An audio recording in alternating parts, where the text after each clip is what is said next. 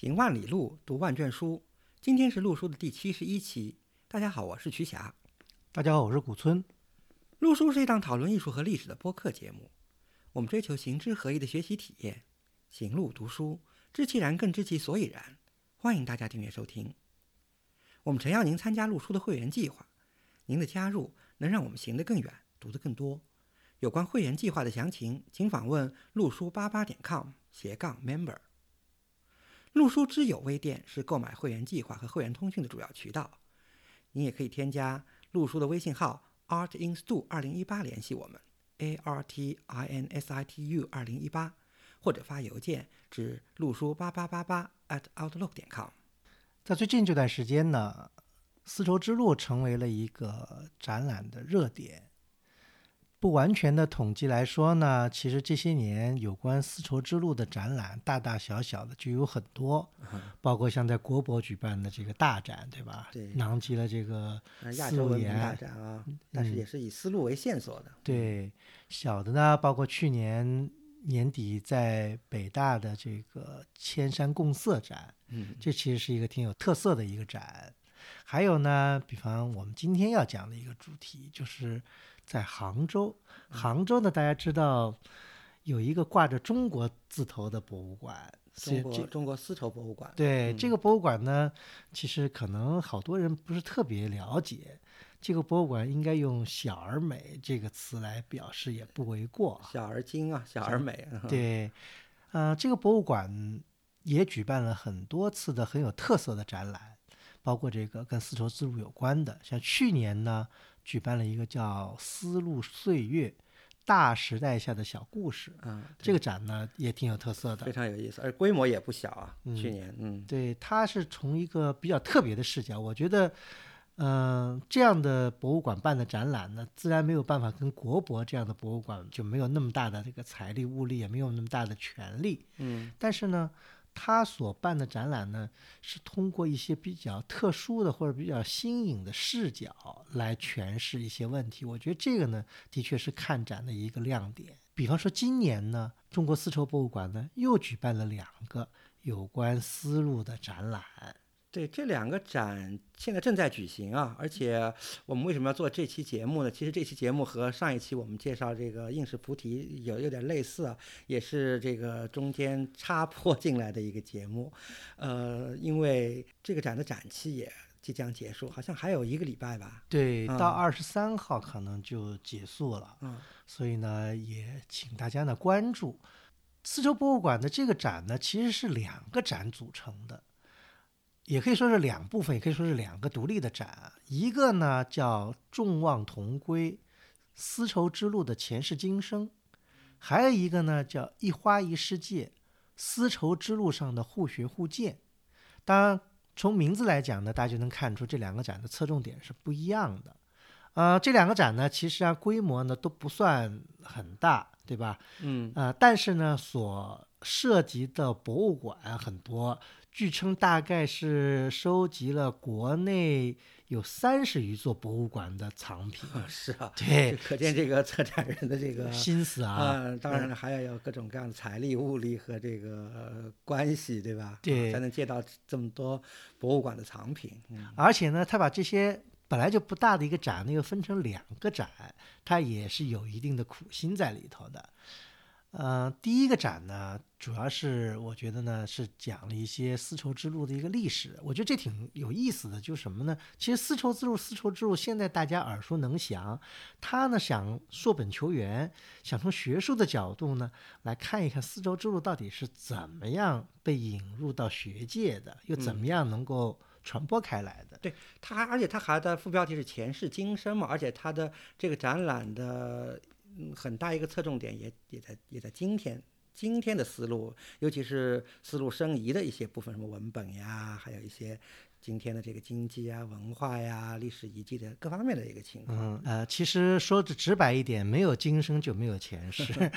就是因为今天思路成了一个显学，成了一个热门，所以呢，大家呢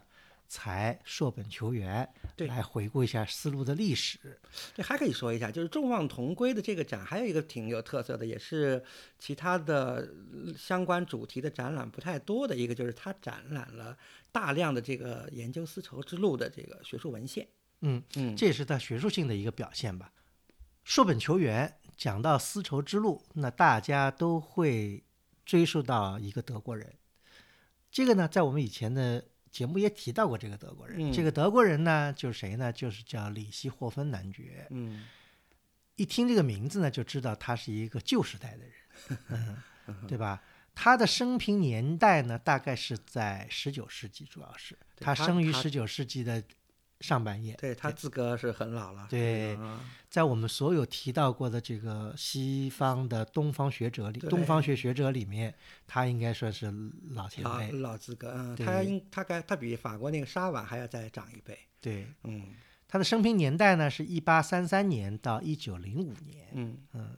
这样的一个年龄，呃，享年大概是七十二岁。我刚才说是德国人，有点不太严谨啊。嗯其实他应该是普鲁士人，因为在他生下来的时候，那时候还没有一个这个对，德国统一是在一八七零年代嘛，对吧？嗯还没有还没有一个德国的一个概，还是好多小邦国啊，普鲁士是其中之一。嗯，普鲁士是最大的一个邦国，但是是在上升的最快的一个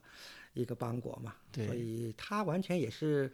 就他的成长也是和普鲁士的，尤其在俾斯曼首相、铁血首相统治下的这么一个欣欣向荣的普鲁士的这个发展中成长起来的一个青年学者吧。嗯，那个时候，呃，而且还也是探险家、探索家，嗯，对他大概的生平呢，是他在二十多岁的时候就参加了普鲁士远东外交使团。对因为他很有意思啊，因为这和也和普鲁士当时的呃高等教育有关系。因为大家知道，这个今天德国赫赫有名的几座大学的建成年代，基本上都可以追溯到一八三零年代、四零年代、五零年代。呃，什么洪堡大学呀、柏林大学呀什么的。然后呢，李希霍芬呢，他在大学里其实他的本修呢是医学，他其实是个医学院的学生。嗯，但是呃从他以后的这个职业生涯来看，他显然对语言学、对历史学，而且尤其对地理学和地质学有很多的这个研究。嗯啊、所以就像刚才古村老师说的，他在二十多岁，快到三十岁的时候，他就参加了普鲁士一个叫远东外交使团。当时呢，因为这个普鲁士还没有和这个远东啊这些亚洲国家呃有外交关系，但是呢，他们已经开始以外交使团的名义呢，在这些国家，尤其是在呃东亚、东南亚地区做一些前期工作，其实也就是探险考察工作。嗯，嗯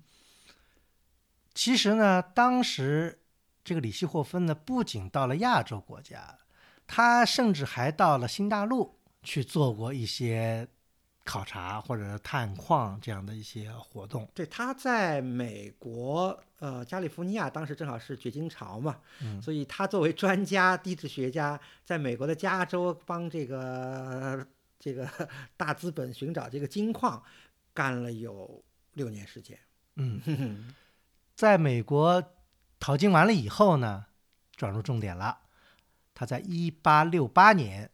来到了中国，嗯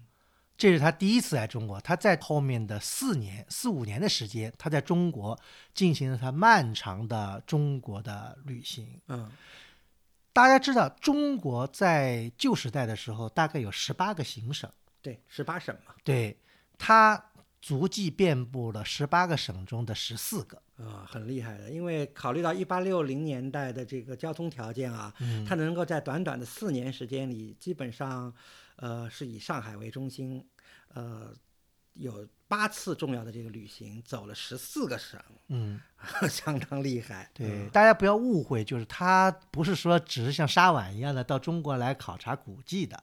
他实际上考察更多的是中国的地理风貌、物产，对吧？还有城市、河流、交通。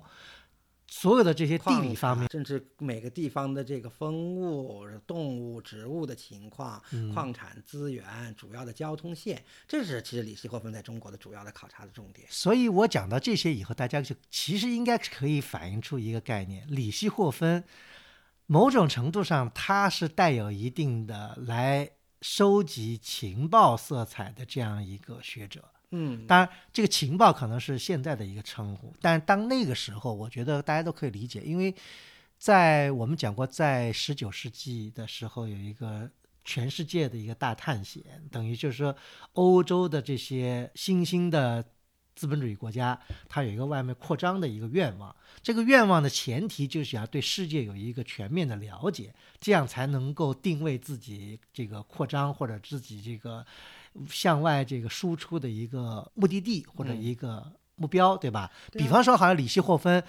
他考察了中国的沿海，他就知道，哎，比方胶州湾也好啊，什么地方也好啊，是比较好的一个地理。那这样的话，才使得以后德国，比方提出租借胶州湾，对啊这个就是跟李希霍芬有很大的关系。李希霍芬就是第一个提出来胶州湾的这个经济和战略意义的这么一个一个探险家。嗯，对，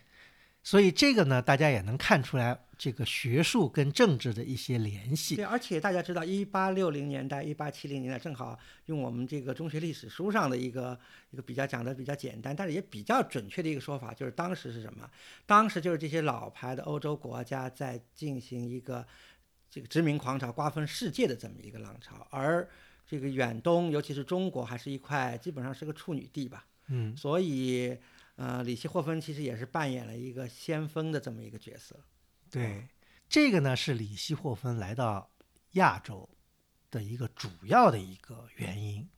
当然呢，他自己本身作为一个学者，他还是有自己的一些学术上的一些那当然，建树，对吧？最大的学术的建树，我们今天为人乐道的，那就是他首先提出了丝绸之路的这个概念。嗯 但是特别特别，呃，具有一定的呃，如果用一个词来说，就是讽刺意义来说呢，就是其实李希霍芬本人并没有涉足到他所谓的丝绸之路上的任何一点，在中国境内起码是因为中亚其实他也没去。对，因为按照现在这个大家比较认知的说法，就丝绸之路起点是中国的西安，对吧？对啊，因为是长安嘛，对嗯吧？当然也有现在扯得比较远的，什么洛阳啊，什么呃，甚至于什么扯到日本去都有，那都是我觉得是非主流的。那么大家知道，西安是丝绸之路的起点，一直往西，对吧？延伸，有的说延伸到东罗马帝国的首都君士坦丁堡，嗯，也有人说更远，对吧？可以到呃罗马罗马西罗马帝国，这个暂且不表。那么，但是呢，李希霍芬在中国，他最远走到的地方就是西安，嗯呃这是为什么呢？这有一个另外一个中国当时的政治和经济、军事的背景，就一八六十年代到七十年代的时候，中国的西北地区正在蔓延着一场，也可以说是史无前例的一场浩劫。嗯，大概有，呃，不完全统计，大概有上千万的人在这场浩劫中上升。嗯那么这场浩劫的发生正好是在李希霍芬在中国的期间，所以他是没有机会，也没有可能对沿着丝绸之路走河西走廊，甚至走到新疆。对，这里呢，其实我要给大家推荐一本书啊。嗯呃，这本书呢是近年我们国内出版的，其实呢，呃，书名叫《李希霍芬中国旅行日记》。这个书我觉得是非常具有启发性，而且信息量是非常丰富的。因为他这本书呢，虽然不是在李希霍芬生前时候出版的，是以后的这个德国学者根据李希霍芬的日记，根据他的一些通信，根据一些其他史料，把它编辑而成的一个李希霍芬在中国的这么一个行迹。呃，内容非常丰富。其中有一点呢，也透露，就是李希霍芬呢曾经也做了一个规划，就想从西安嗯走河西走廊，一直经过中亚，然后到这个西亚，然后回欧洲，他都做了这么一个规划，但是没有实行。实施就是到了西安以后，他走不过去了，因为那边正在发生一个动乱嘛，动乱嘛，对，就嗯是这个非常的不安全，而且就是打仗，啊，呃，一直从甘肃一直到新疆，一直甚至都这个中亚中亚地区也是这个情况，所以李希霍芬就走不了了，他就在那次旅行他就折向这个走走汉中走四川云南那边考察了，所以是这么一个情况，嗯嗯。但是呢，这并没有妨碍李希霍芬呢，后来呢回到了德国以后呢，写了他的非常著名的五卷本的大书，叫《中国》，嗯，亲身旅行的成果以及以之为根据的研究，这个就是说他把自己的实践跟理论结合在一起，对，这书是一八七七年出版了第一卷，以后陆陆续续后面几卷都是他去世以后这个再出版的，嗯。这本书呢，照应该说呢，对研究中国的后世学者影响是非常大的。对呀，是啊，尤其包括我们以前讲过，比方说斯文赫定，就是标榜为是他的这个传授弟子。那当然了，这个因为李希霍芬在这个回到了德国以后，出版了五卷本的《中国》以后呢，呃，然后应该说是功成名就啊。他因为他在这个中国的考察研究的这个开拓性的这个重要性是没有人能够这个质疑的。所以他以后一直就是在德国大学里教书，嗯，培养了一大批的这个中国学者，以后立志在远东或者中亚进行考察的学者。斯文赫定当然就是其中一个很很很有代表性、很著名的一个人物，而且他的影响不光在德国境内了，甚至于这个法国的这个伯希和啊什么的，很多英国的很多探险家斯坦因很多都是受到了李希霍芬的这个影响，嗯。当然，我们讲到李希霍芬，他对这个丝绸之路概念有着这个创造性的贡献。但是呢，丝绸之路概念以后的延伸是很多中西方学者所共同努力的。李希霍芬呢，他只是一个开创者，所以呢，也不能呢过分的这个拔高。或者是过分的来把这个丝绸之路的这个功劳全都归结到李希霍芬一个人的身上。对，那当然了，嗯，因为我们刚才其实交代这么多背景啊，其实要说明一点什么呢？就是确实李希霍芬在他的这个呃鸿鸿巨制啊，可以说中国这本书上，一开始呢，他就是把。丝绸之路这个概念给抛出来了，而且把他没有去过的河西地区、中国新疆地区作为了他这本书的这个第一章，非常重要。但是呢，这其中啊，呃，我觉得是有一个学术史上的一个意义，就是李希霍芬为什么会提出这个丝绸之路这么一个概念？因为李希霍芬对可以说对远东、对中国、对中亚的这个历史地理的这个兴趣，其实也源于他对罗马古典作家地理学著作的研究和兴趣。因为在罗马，大家知道，在这个啊，大约二世纪成书的一本就是托勒密写呃地理学的这本著作里，提到了很多东方的地理知识和这个历史文化的一些一些知识。所以呢，李希霍芬呢对这些是非常熟悉而且非常了解的。以后他来到中国以后，接触到了中国学学者，而且接触当时西方有一些人已经开始在翻译中国的正史。所以他通过这些翻译，也了解到了中国正史，尤其是和罗马帝国相对，当时汉代的《汉书》《后汉书》中的一些记载。所以呢，这个激起了他的一个强烈的一个研究兴趣。所以李希霍芬对于丝绸之路的这个定名和总结，很大程度上是基于罗马的史料，就西方的史料和东方的史料两者结合起来提出来的。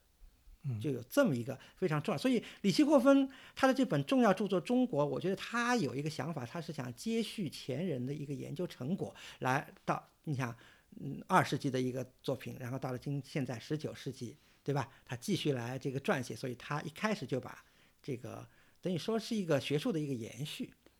嗯，这里面呢也透露出一个信息啊，因为在丝绸之路两端。无论是东罗马西罗马帝国也好，还是汉代汉帝国也好，或者以后唐帝国什么，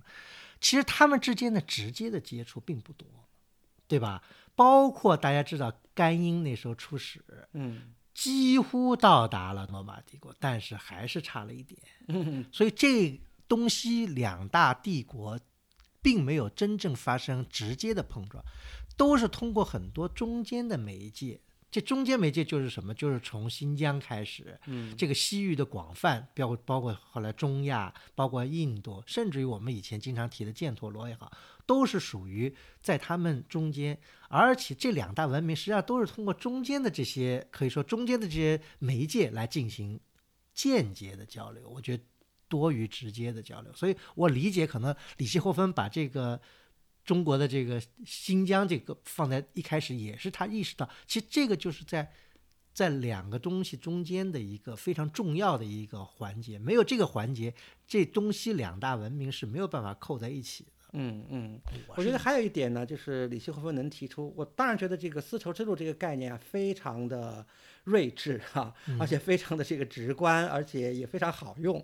呃，一下子抓住了这个至少是公元这个罗呃罗马帝国时代这个东西方交通的一个，尤其是中国向西方输入的一个最重要的一个一个一种商品嘛，就是丝绸。嗯。因为呃罗罗马人叫这个神秘的遥远的这个中国 Ceres 对吧，就是从丝绸来的。嗯。他们对中国的概念也仅源于这个这个丝绸，所以李希霍芬定了这个丝绸之路这个名字的，我觉得是非常自然，而且是比较准确的，比较准确。但是我觉得现在有一些学者，呃，一直在穷追说李希霍芬的丝绸之路，或者李希霍芬定义的这个丝绸之路，要这么追究呢？我觉得呢，意义也也是可以商榷的。因为从一八六零年代、七零年代，李希霍芬第一个，咱们刚才说，李希霍芬自己没有亲身走过丝绸之路。李希霍芬对于中亚，包括中国新疆地区的这些历史地理概念，他的知识远逊于以后他的后辈，例如像伯希和这些人。另外一个，在当时这个情况下，李希霍芬对于中西方的东方和西方的这个物质、精神、文化交流的这个广度和深度，其实他的理解是非常有限的。嗯非常有限的。嗯所以我觉得李希霍芬的贡献其实主要是在后边，他对于中国的历史、人文历史、人文地理的一些开拓性的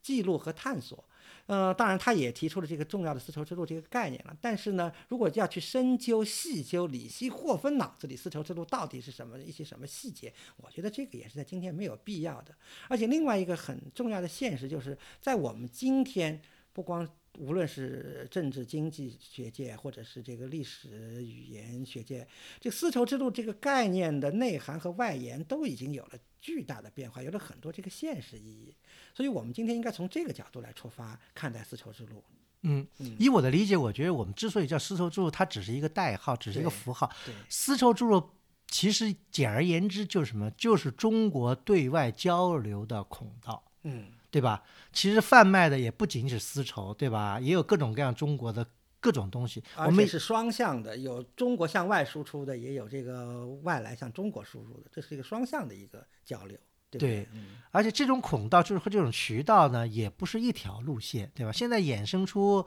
有这个草原丝绸之路，这意思呢就是在更往北，对吧？沿着这个漠北以大草原对外的交流。也包括呢海上丝绸之路，对吧？这个这个大家研究很多海丝，还有呢这个西南的这个茶马古道的这个丝丝绸之路，对也反正对这个就不一定以丝绸之路了，就是说这些都是交流中外交流的一些一些一些渠道来来来这样来认知。所以丝绸之路，简而言之，我觉得就是一个代名词，就是中外文化交流的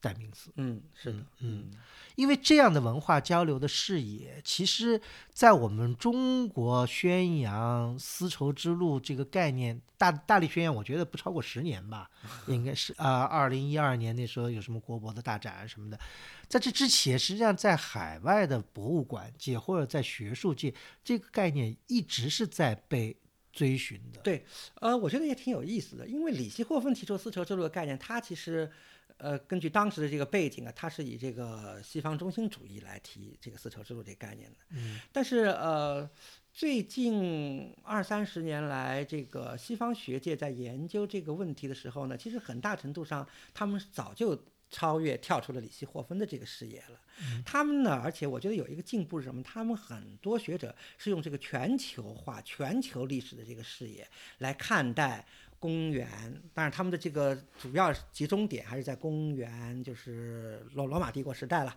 就是公元一世纪以后，对的这个当时的一个世界的一个政治经济这个形势。嗯，所以我觉得对我来说，有一个展览是美国大都会博物馆的一个展览，我对我印象还是挺深的。就是它的这个展览的名字就叫“公元一年”，这公元元年。对中国中国说法就是公元元年。对，是的，嗯这么个展览，其实呢，他也是想从当时的这个公元元年的这个这个世界的。就是主要文明地区的一些互相交流啊，呃，拿着这个很重要的一些这个这个物质文化遗存存来说明当时的一个交流情况啊。所以我觉得从这个全球化的视野呢，当时这个展览的这个策展人呢，他就呃总结出了当时公元一世纪的存在于世界的一个五大帝国。其实这个是我们不太提的啊，我们学界不太提，但是其实我们可以在这儿介绍一下。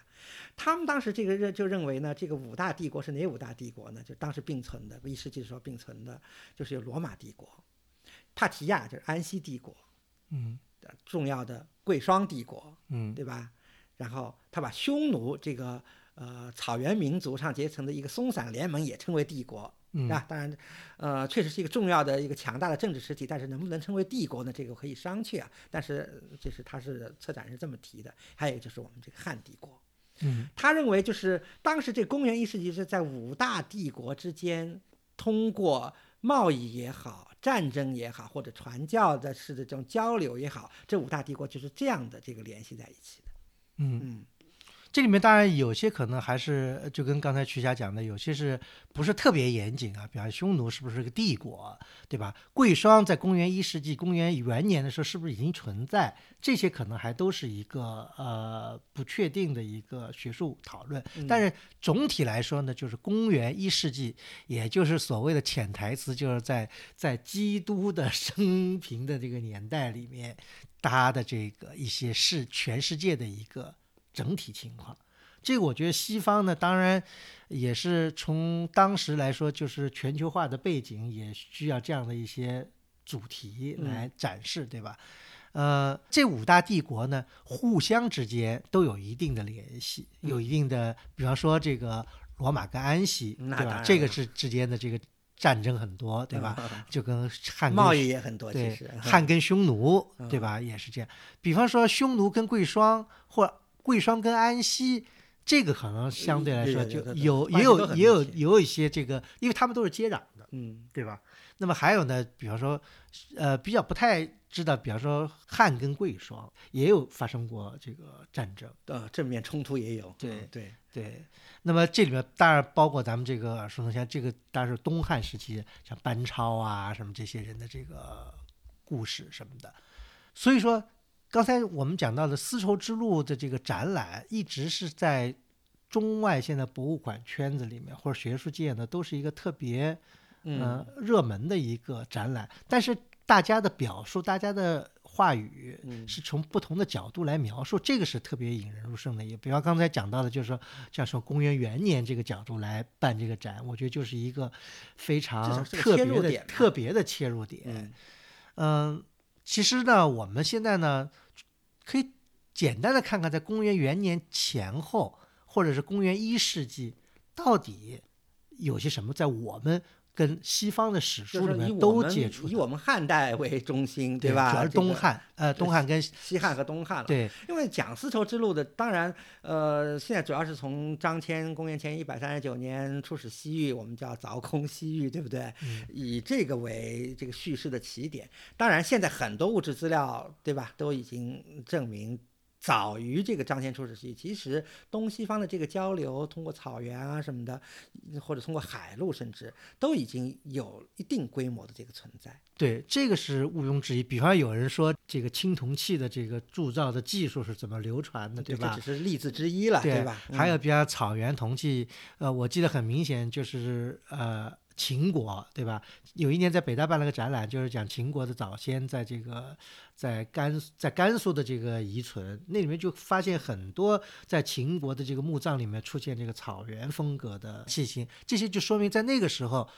东西方就已经有很多的这个交流，对对吧？这但是至少有一点，现在大家都是公认的，就是从张骞凿空西域以后呢，这条就是连接中国和西域地区，然后再通过西域地区，像南亚也好像西亚也好，甚至像这个罗马，对吧？这么一条这个孔道呢，从张骞出使西域以后，这个它的这个交流的这个量啊，嗯和质质和量都是大幅度的提高，而且有了官方背景，这个是没有问题的。对，对吧？嗯那以后呢，当然就是有些很多反反复复在政治上，然后到了东汉时期，那当然就出现了几个非常重要的事件，一个就是非常著名的，就是就是汉帝国和匈奴，我们先不把它叫帝国，就是汉和匈奴之间的这个攻伐战争，影响很大呀。在永元初年，就是在公元八十九年的时候，就是窦宪不是派兵嘛，追击北匈奴，一直在打到燕然山嘛。以后又几年里三战匈奴，就在伊吾卢、在金微山都是打败匈奴，结果把北匈奴的这个主力就被迫西迁了。嗯，啊，这个在这个世界历史上引起了非常大的一个连锁反应。多米诺效应，对，就是整个匈奴的主力。这个被迫向欧洲这个迁徙，欧洲方向迁徙这么个事、这么个事件，在欧洲也引起了这个震动，对吧？嗯啊、这是影响世界历史的一个大事。嗯当然，这次就是我们要提一下啊，就是在一花一世界的这个展览里，就是在杭州中国丝绸博物馆展览里，就有一个嫣然山明的一个拓片。嗯，这是中蒙双方的这个联合考古队近期在蒙古发现的这样一个非常重要的一个历史遗迹。对，我觉得非常、看着非常激动啊，嗯因为就我我印象很深，因为小时候念那个范仲淹那个《渔家傲》的那个词嘛，对吧？嗯浊酒一杯家万里，燕然未勒归无计。因为嗯小时候背这个词，就像唱山歌似的，其实也嫣然为了归无计，嫣然为了其实也不懂什么意思，嗯就这么背下来了。嗯呃，后来当然知道了这个这个燕然山乐名啊，而且这个历史事件，这个遗迹今天居然能在二零一八年嗯，这时候被找到，而且这个历史遗存在啊，我觉得这个真是意义重大。很不容易对对对，嗯啊大概同一时期，对吧？另外一个东汉的名将就是班超。班超呢，在西域，就是在这个今天新疆的地方呢，击败了这个贵霜的号称有七万大军的入入侵。啊这贵霜呢，从冲岭想冲下来，来侵占这个西西域的这个 今天新疆的这个地方。完了，嗯班超，对班超也是非常传奇的人物啊。他自己还有甚至有一个人什么呃灭了人家一个国什么，就是这样的。班超啊三十六个人怎么样？这个很多就巩固了当时等于中华帝国第一次在西域的呃这种机密的统治。对啊对啊就叫这个所以这个这就是这次战争就是汉帝国和贵霜帝国的一个直接冲突，因为大家知道公元九十年啊，正好是贵霜最鼎盛的时候，嗯加尼色加王那个那个嗯大王时代，对吧？嗯整个中亚，包括这个印度次大陆、南亚次大陆的北部，都是贵霜的这个统治。嗯正在这个鼎盛的时候，所以班超东汉帝国的这个军队可以把这个贵霜的这个大军打败啊。嗯，啊、也意义意义啊，意义非凡，意义非凡。所以五大帝国里，汉代直接等于是击败了两个，击败了两个。因为其他两个没有机会能够 能够能够近距离接触啊。对，所以其实这后面发生了一件非常重要的一个历史事件，就是在巩固了西域地区以后，班超就派甘英啊，想直接去通大秦。嗯，就是其实就是应该说就是罗马帝国。对呀、对呀、嗯是啊。所以甘英出使西域也是个非常重要的事件。嗯所以甘英到贵霜，然后到帕提亚。一路走，整其实甘英基本上把帕提亚的全境都差不多都走了一遍，嗯然后一直走到了这个帕提亚的首都啊，就是特嗯别著名的这个泰西风。泰西风嘛，嗯嗯，对吧？他泰西风都去了，然后再折走到两河的河口，走到了红那个波斯湾的海边。嗯其实这个时候呢，他走的路线其实是对的，嗯因为当时安息和罗马帝国的这个主要的这个贸易啊，都已经是靠海路了，嗯海路了。但是这个因为某种原因，安这个甘英就到了海边，就再也没走下去，就回国了。嗯 因为现在解释说，就是帕提亚人也不希望你过去，对吧？帕提亚跟这个罗马是敌国。呃，对呀、对呀、而且而还一一方面是敌国，还有一个方面有重大的经济利益嘛。你们直接沟通了，我们当中人吃什么饭呢？据说是啊，因为丝路丝路嘛，那时候就丝绸是最主要的贸易，那么中间人肯定要赚取这个中间的这个差价，对吧？如果让你们两边直接贸易了，我这中间人的这个生意就不好做了，所以这个是一个很重要的一个原因。而其实还有一个时间点，是我们放在这个呃世界史的这个背景下看啊，因为当时就是在公元一世纪末啊，尤其是九十几年的时候，就甘英出使的时候啊，帕提亚和因为罗马那边是谁啊？五贤帝呃安东尼王朝的那个普拉征时候，嗯当时正好这一时期呢是帕提亚和罗马的一个短暂的一个和平时期。嗯所以贸易还是很很频繁的。所以甘英虽然没到罗马，但是甘英的这个出使是非常有意义的，使帕提亚的很多人，因为在帕提亚有很多罗马人，嗯他们了解到了中国的一些情况。嗯对这个神秘的赛里斯有了一些了解，所以就在甘英回国的第二年，这是根据林维村老师的研究啊，嗯就是当时有一个罗马的一个商团嗯就启程往中国去，而且也到了中国，都到了洛阳，而且这个都建了汉和帝。这件事情在中国的历史书上有记载。对，后汉书有记载。那时候呢，认为当然他当时可能这些商人也鸡贼，可能就不叫自己是商人了，他商人的地位就低了，对吧？他就说是也是正规的官方使团，呃，觐见了这个皇帝。嗯那皇那当然，呃，这个汉朝的官方呢认为他真的是大秦国派来的这个使团，所以呢写进了这个《后汉书》。对啊，因为这个事情啊，罗马商团到了洛阳，而且还成功的回去了。这个事情大家可想而知，在那个时代，这么远距离的一个沟通啊，在中国也是一件大事，在罗马也是一件大事，所以分别被两头的史书都记载了。嗯啊，这个中国的史书记载了，而回去以后，他们回去以后，现在因为我们现在已经这个像林维森这样的学者，他们已经考定出来，这个商团这些罗马商人来自哪儿呢？嗯中国史书里介绍的就是记录的，就是叫蒙奇和兜勒。嗯根据这个这个发音的这个拼法啊，现在一般认为这个蒙奇就是马其顿，嗯兜勒呢就是 Tylers，嗯其实就是现在那个地中海东岸这个黎巴嫩的一个港口。嗯，推罗。推罗，嗯对，嗯所以他们这些商人回去了以后呢，然后被当地的一位推罗的一位这个重要的一个地理学家记录下来了。这个人叫马马林努斯，他写了一个地理学导论，就嗯记载下来了。嗯以后呢，这个马林努斯，当然这马林努斯这本书书已经失传了，就是被我们前面提到的那个托勒密给他这个转引，这个经过一些改定，然后记录在了重要的地理学著作里头。嗯所以这才是以后我们知道这个，就这么一点记载，其实就是当时罗马人对中国的一些遥远的这个塞利斯对中国的一些唯一的一些一些知识了。嗯。啊，但最有意思就是，同时就中国的史书也记载了，对呀、这个是非常异乎寻常或者了不起的一个事情。对，所以我们讲了这么多啊，从呃班超对吧，这个击败贵霜，这个巩固了呃西域这东汉在西域的统治，到甘英出使，到罗马使团过来，然后到双方的史书里都有记载。以后其实近两千年以后，这个李希霍芬的这个最早的这个研究，其实这都是有一个 chain 的。对，啊、刚才我再插一个，有一个小插曲，就是在李希霍芬对吧？提出丝绸之路以后的大概六十年五六十年以后，就是在一九三零年代，三一年吧，嗯。对，那时候呢还出了个事情，就是什么呢？就是汽车出现了，对吧？汽车出现了以后呢，有汽车的欧洲国家的这些呃大佬呢，赞助进行了一次史无前例的由。基本上跟刚才讲到的这个地理很像，就由黎巴嫩、贝鲁特贝鲁特，就是刚才讲的推罗这个这个差不多的地方，到中国北京或者到中国的这个，它叫 Yellow Sea，实际上严格意义上不是 Yellow Sea，不是黄海，是渤海，叫天津嘛，啊、的一次。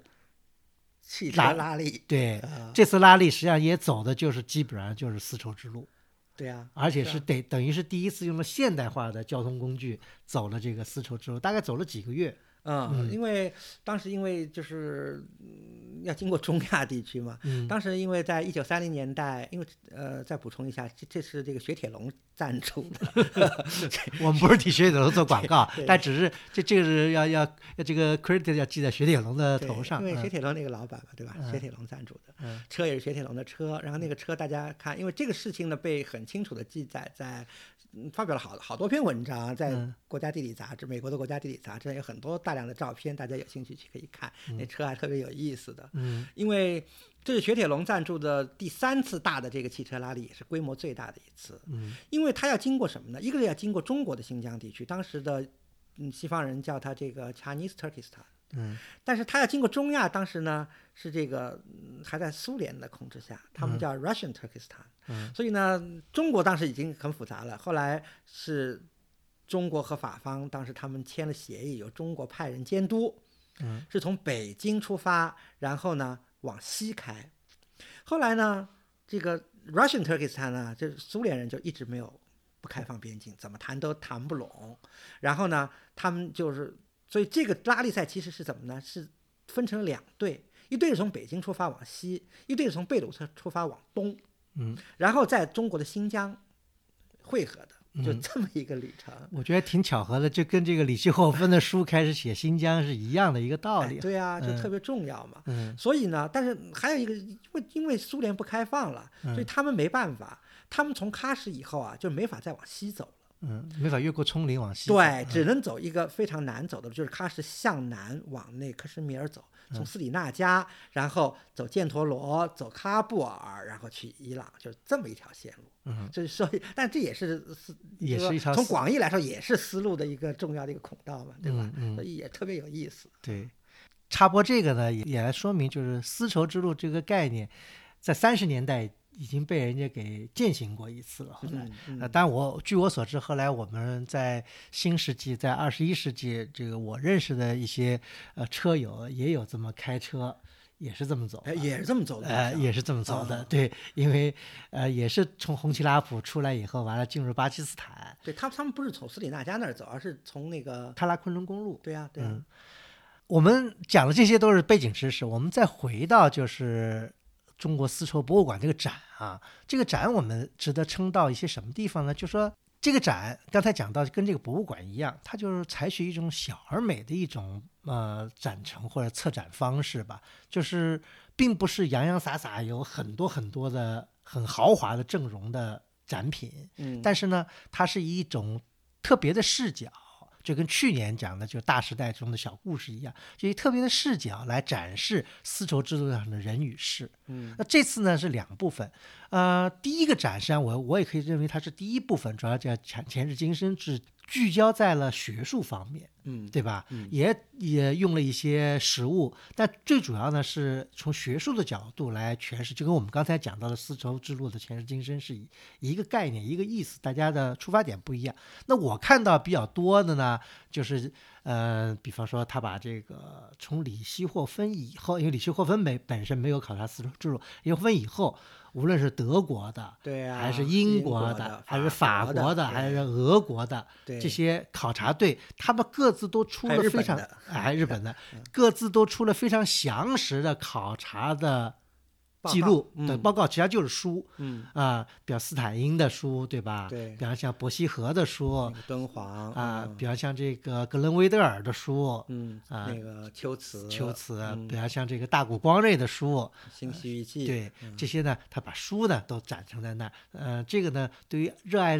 图书的人来说呢，也可以这个一饱眼福。学术史研究来说，哎确实是非呃常。我甚至调侃我说，这是策展人把他们家的书房呢搬到了这个展览展厅里来了，这些。书很多都是 浙江大学借的。嗯嗯呃 当然了，这个但是展书很有意思啊，我们看的也是津津有味。但是呢，这种展成方式呢，以后怎么考虑？因为书毕竟是静止的东西，对吧？只没法能看一个翻阅封面，也不能翻阅。嗯，其实我这个嗯冷眼看一下，大部分观众好像就是一带而过啊。嗯，对，大部分人不太了解是好。内容，但是怎么展成呢？以后还要这个再琢磨琢磨啊，对，书的展览的确是有一个很具有挑战性啊。对挑战嗯性的问题。嗯我们呢，其实把目光呢转到这个展的第二部分，也就是另外一个就是展叫“一花一世界”这个展。我觉得“一花一世界”这个展呢，更有一些说头。相比之下呢，它呢大概只选了二十来件，嗯，对吧？嗯特别重要的放在一个大厅里面，完了布置成四个小四个小的小小小厅，对，嗯每个小厅大概有四五件的样子。对，呃，但是呢，展陈的特别详细，他把实物跟所有相关的资料都给它写出来了，所以嗯让人嗯看到不像一般的展览就写一个名牌，呃，写一点这个什么哪出的或者怎么样，对他讲的比较详细，所以呢，大家可以在那里玩味比较长时间，还可以细细的这个品味吧。对品味。我我觉得这个展览是我就尤其是一花一世界这个展览，我觉得我自己个人也比较喜欢啊。嗯、第一个呢，我觉得这些展品虽然少，但是很精，嗯而且怎么说呢，就是因为国内的丝绸之路展的相关的题目也是近几年才是热点嘛。嗯其实这些藏品啊，大家如果以前在国外经常看展的都知道，都是很多国外展览的宠儿。嗯，经常以前在国内很少展，都是在出国巡展的这个明星，嗯你在欧洲呀、在美国啊经常看到的。其实，嗯但是呢，最近嗯一些年呢，也在国内的这个展览纷纷亮相，我觉得是非常好的一件事情。嗯所以展品少，但是非常精。第二个呢，就是刚才古森老师说的，这个展展品的这个内容很丰富，延伸性很强，学术性很强，嗯所以可以仔细玩味。而且这个我觉得在一定程度上，这个展板的这个制作啊，也非常到位。我觉得也是国内嗯近几年展览里非常可圈可点的这个这么一个例子。我觉得真的是这样，因为国内最近的这个大展很多，对吧？但是呢，我觉得我看一个展不仅要看食材，嗯，就说你食材要烹饪要要要 present 的好，才是真正的饕餮盛宴。因为有些展光布的不好，呃，名牌说明的不清楚，或者太简单，其实是有损于一个展的质量，对吧？是的，嗯是的，而且我觉得，呃，作为一花一世界这个展呢，策展人当然煞费苦心了，但是有一点我觉得还是好的，就是它并不是着眼于一个宏大叙事，都是一些非常细节的一些小的一些点。呃，而且逻辑性，它也并不强调之间展品之间有多么的逻辑性，反正都是紧扣着中外文化交流这么一个主题。嗯我觉得作为我来说，我享受了，我学习了，呃，就非常满足了。那么我们下面呢，呃，挑几件东西呢，跟大家分享一下。首先呢，我们要讲一个什么呢？讲一个中国博物馆收藏的，算是这个比较正宗的犍陀罗的藏品。大家知道，中国就有这么一个博物馆，收藏了来自犍陀罗地区的藏品。这就是什么呢？就是我们以前讲过的旅顺博物馆，它的这些东西呢是继承于我们刚才讲过的大谷光瑞考察队去西域考察时候收集到的嗯收集品，对收集品，这个呢应该说是没有什么争议的啊、正宗的犍陀罗地区的嗯艺术品。嗯嗯嗯，这个呢我们呢就不多赘述，因为这个只是说呃能够看到我们中国人自己收藏的犍陀罗的艺术品也是件幸事吧。嗯、非常有意思。反正这个大谷考察队，而且他拿来的就是在前一个就是众望同归里这个拿了一件件对吧？有一件小坐佛，嗯，然后在这个一花一世界里有一件这个建筑浮雕，对。嗯、反正挺有意思的，挺有意嗯思的，大家可以仔细去看一下。那其他的就是有些有意思，而且是也是舶来品，就是也跟这个刚才大谷光瑞一样，都是都是从外国外遇，呃运进来的一个银盘，嗯呃也挺传奇。这个是一九八八年在甘肃靖远县一个农民在修自己房子时候嗯挖出来的出来的一个东西，一个银盘。这个嗯银盘呃尺尺寸还不小，对三十多公分，嗯对吧？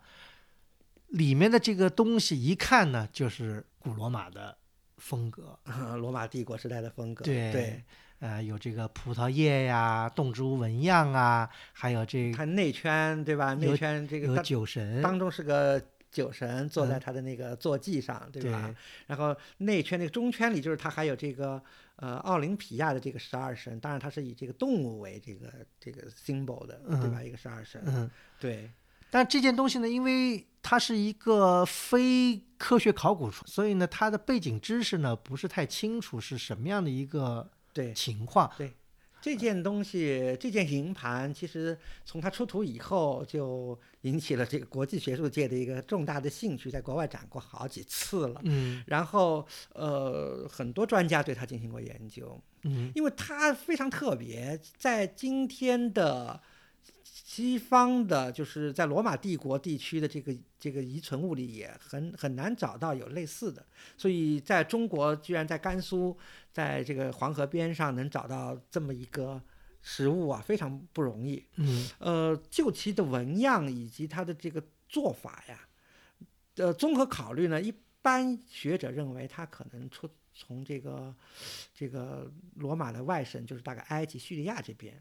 这个嗯这个的的的产，而且有可能是时代挺早的，二三世纪的一件一件作品。嗯嗯因为它是把酒神放在当中嘛，对吧？而且嗯在那个、呃奥林匹亚十二神里，那个就是那个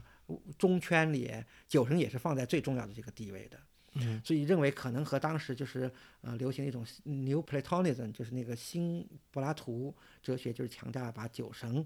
对吧？酒神巴库斯为最高神的这么一个思想是这个符合的，所以认为这是这个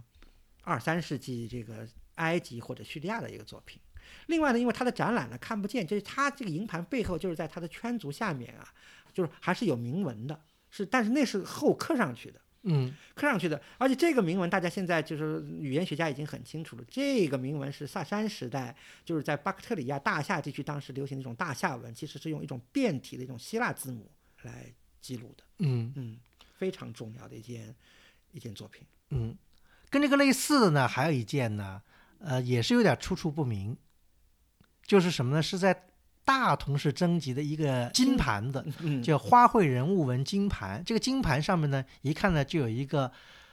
半人半马，就是英文讲 Cinta Cinta 的一个，还两个 Cinta，这个拖着一辆车嘛，嗯对吧？然后车上站站着两个人物，这两个人物，而且这个标志，这个图像学的标志非常明显嘛。嗯一位也是酒神，嗯一位矮一点的拿个棍子，就是这个赫拉克利斯大力神。大力神啊对，这非常有意思，而且因为是大同出的，因为嗯现时代也定为北魏。从它的做法和纹样看呢，虽然题材是外国的，但是样子可能是在这本土做的嗯，可能按照 外国的图像在本土加工，对对或或者在中亚地区加工也有可能。啊啊。嗯，还有一个呢，就是跟我们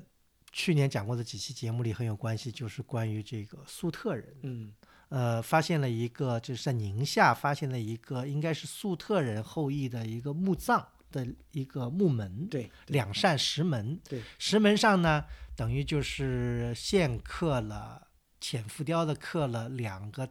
跳胡旋舞的人，嗯嗯嗯这个舞姿相当动人，而且呢，具有了这个粟特人的一些特点，比方说什么小胡子呀、短发、翻领衣服啊，对吧？裙子呀、腰带啊，然后这个，而且他们都是在跳这个，应该现在咱们咱们叫它胡腾舞、胡旋舞嘛，对对吧？嗯都是单脚站在一个圆的一个毛毡上，在那儿跳这个舞，因为这种形象很多了嘛。嗯，嗯，这个粟特人的这个官床的这个呃这个形象上也有这样类似的舞姿，嗯但这对，嗯那这个呢，因为保存的比较好，而且呢是尺度比较大，所以呢也算是一件非常著名的文物，也也曾经这个漂洋过海，在，国外的一些，都是、呃都是明星文物。嗯，对。还有一件事情呢，挺有意思，我们可以多讲一讲，呃跟这个我们上一期的节目还有一些勾连。嗯嗯嗯嗯，大家知道，我们上一期讲万佛寺，对吧？成都万佛寺的时候讲了很大篇幅。嗯大家如果知道，那还能回忆起来，那时候万佛寺在唐代的时候呢，曾经叫净重寺，对对吧？这个大家应该有印象啊。结果呢，我们在这次的这个小而美的这个展览中呢，也发现了一件文物呢，上面居然呢也写着这个净重寺的字样。嗯嗯啊，它叫这个剑南西川成都府净重寺，这是是件什么东西呢？是一个叫，呃，现在官方名字叫大隋求陀罗尼经咒，是嗯一个经咒，就是是一个咒语陀罗尼经对咒嘛对，嗯其实是一张纸嗯啊。这个纸发现在哪儿呢？是在苏州这个盘门附近的有一个瑞光塔，对，很有名啊。对，嗯是在上个世纪就七十年代了。对，在这个瑞光塔三楼的一个壁龛里头。对嗯，偶然发现了这小孩去掏鸟嗯 的时候嗯掏出来的。对嗯，当然这个瑞光塔这个是应该是宋代的建筑，所以呢，根据多方考虑，还包括这个经咒上的这个年代是这个咸平四年，嗯是应该是宋真宗的年号。那么还有这杭州赵宗霸开，赵宗霸开意思应该是赵宗霸来雕刻的这个板子。对，因为这个讲讲啊，这个陀罗尼经咒啊，它是一张这个嗯方的一个纸啊，但是呢，这个纹样非常漂亮，嗯，而且它是这个印印刷的，就是嗯刻板以后这个雕版印刷，雕版以后印刷的这么一个一个经，是陀罗尼经。然后呢，这个刚才古村老师介绍的呢，是一个汉文版的一个陀罗尼经。它当中呢，它是以这个有一个圆形的一个一个那个佛陀的一个形象，就是它的经文是按照这个顺时针的这个顺序呢，然后一圈一圈就同心圈圆一样的这么这个写下来的啊，是汉文的一个陀罗尼经咒。嗯，但这个呢是没有在展出，展出的是同时发现的另外一个是梵文。梵文版的一个经咒。对当时这个在瑞光塔出土了这个很多这个文物，其中有两两张陀罗尼经。我们刚才介绍的呢是汉文版的，这次展出没展出。一花一世界里展出的是这同时发现的这个梵文版的梵文经咒，和刚才那个汉文版的这个这个雕版的这个布局不一样呢。刚刚才是以这个圆形构图的，它是一个方形构图的，当中呢是一个方格，里头呢雕的是赤圣光佛降九曜经的降九曜的一个经变经变图，然后呢经文呢就是方形的，以梵文的就是这么呃写写在这个中圈，然后外围呢，然后还有这个很多图像，比如说什么图像呢？第一个在知圣光降九曜经变的这个外圈呢有黄道十二宫，嗯。的形象，然后在梵文的这个文字的这个外圈呢有中国的这个二十八宿的这个形象，嗯嗯，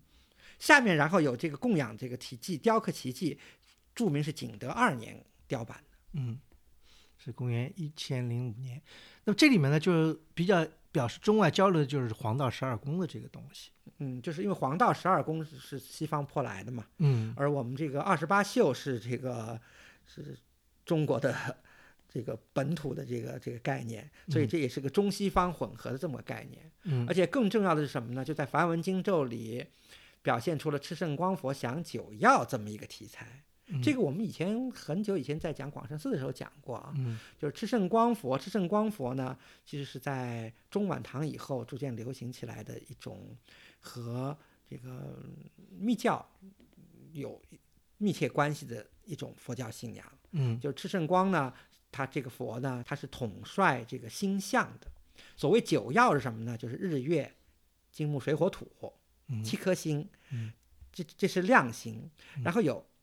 暗星，就是加两颗暗星，就是这个罗侯和祭都嗯啊，这是看不见的星，但是这这些星呢是灾星，如果这些星这个这个 prevail 呢，就会有这个灾祸出现。但是呢，赤圣光佛呢是可以来这个统帅这些星，所以崇拜赤圣光呢，其实也可以这个消灾，避免这个自然灾害。这个呢是在这个晚唐五代，这个赤圣光信仰是非常多的。我们从文献上，从实物上，嗯包括这个敦煌五十一窟啊，还有敦煌，还有非常多的它的这个图像，就是赤圣光坐在一个车上，在这巡行天界，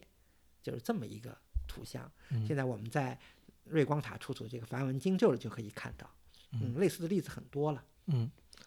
还有一些例子，比较近的例子就是什么呢？就是这个在扬州五十年代那时候，呃，发现的一个拉丁文的墓碑，是元代的，是来自意大利热那亚的一个在凯瑟琳的一个墓碑。对，墓主是个女性啊。对嗯嗯因为他这凯瑟琳呢，还遵循的就是圣徒之一，有个叫凯瑟琳，嗯所以他就以他为命名名字嘛，西方人的命名传统。那么他这个墓碑上呢，就雕了这个圣徒凯瑟琳殉道的故事啊，什么作为他的这个墓碑的一个部分。这个应该说呢，当时在扬州呢，聚集了很多的西方的商人，嗯，他们有些人呢就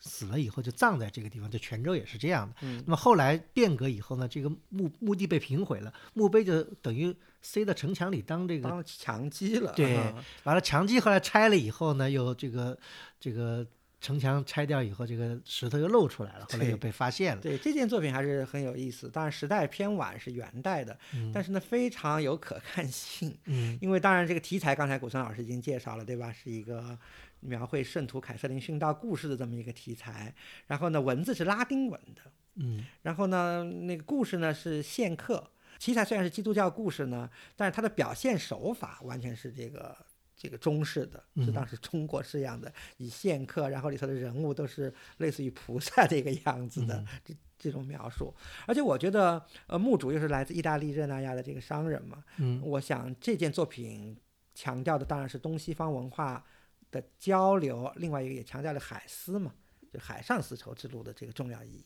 嗯，因为海丝它还有一些什么像广西出土的这个舶来的这个玻璃杯呀、什么这样的这些那是东西早期的了，对嗯对，因为一花一世界的副标题是丝绸之路上的互学互鉴。那么我这儿呢就有一个小小的一个 argument，啊因为我们今天所看见的这些文物，嗯基本上呢都是属于我们在中华大地发现的具有异域文化风格的物品，也就是我们是一种接收状态的东西，就是我们是是一个承受者。嗯那么在近期的所有的呃跟丝绸之路有关的东西里面呢，我能想到的，比方说我们自己的文物，中华的东西流散在丝绸之路沿线的，好像并不是很多。嗯，我想到的就是，比方在那个啊、在那在那个提里亚丘出土的啊在提里亚丘出土黄金丘，对吧？有这个据说有汉代的漆漆，器还有铜镜，啊、还有铜镜。嗯，对，这是当然。丝绸之路，丝绸之路，顾名思义，出土最大宗的丝绸不可能保留下来，这个是肯定是一个天生的一个遗憾，因为丝绸不可能保留那么长时间，嗯所以也相对来说可能出土的这种物品不多。啊、一个是物品，对吧？还有一个呢，就是丝绸之路，实际上我们现在更多引申的是一种文化的交流，对吧？包括你看，我们的佛教是通过丝绸之路，那么传入中国，这是没有疑问的，对吧？那么反方向有没有我们的各种各样的软技术通过丝绸之路传出的呢？也有，嗯那当然，我觉得是双向的，对，不也有。嗯那比方说最有名的就是中国的造纸跟印刷术对啊，养蚕的这个丝织技术，对啊，吧？丝织技术其实还挺有意思。这个 说西方人花了很长时间想偷，嗯呃，后来终于给偷回去了。呃，后来在什么，比方说在，但是比较晚了。后来说在西亚地区也有可以养养桑蚕什么的，这对啊个，对啊，是啊，呃，包括我们也有输出的，对我们也有出口出口商品，呃出口的技术，那有时候被比方造纸术，好像据说在唐代的时候跟大石打打仗，后来有些工匠被俘虏了以后，后来这个造纸术这么就就传到对啊，还有一个我能想到的，我们一个很大宗的一个影响了这个域外的，就是我们的这个 China 嘛，这个嗯制瓷术，对吧？嗯嗯，陶瓷技术，嗯那个当然了，大家也知道，在元代以后呢，丝绸之路就慢慢的消失，最终呢成为了历史。呃，这个呢也伴随着中华帝国呢也从兴盛呢走向了这个衰亡。呃，我们今天呢，大家呃关注比较多的呢是丝绸之路曾经在历史上的辉煌。其实我我觉得大家也应该关注一下丝绸之路最后消失的原因。我觉得无论是兴旺还是消失，这些思考呢，对于我们今天呢，也具有一定的现实意义。这是古森老师在诠释新的这个前世今生啊。嗯，好，那这次节目就到此结束，感谢大家收听，我们下期再见。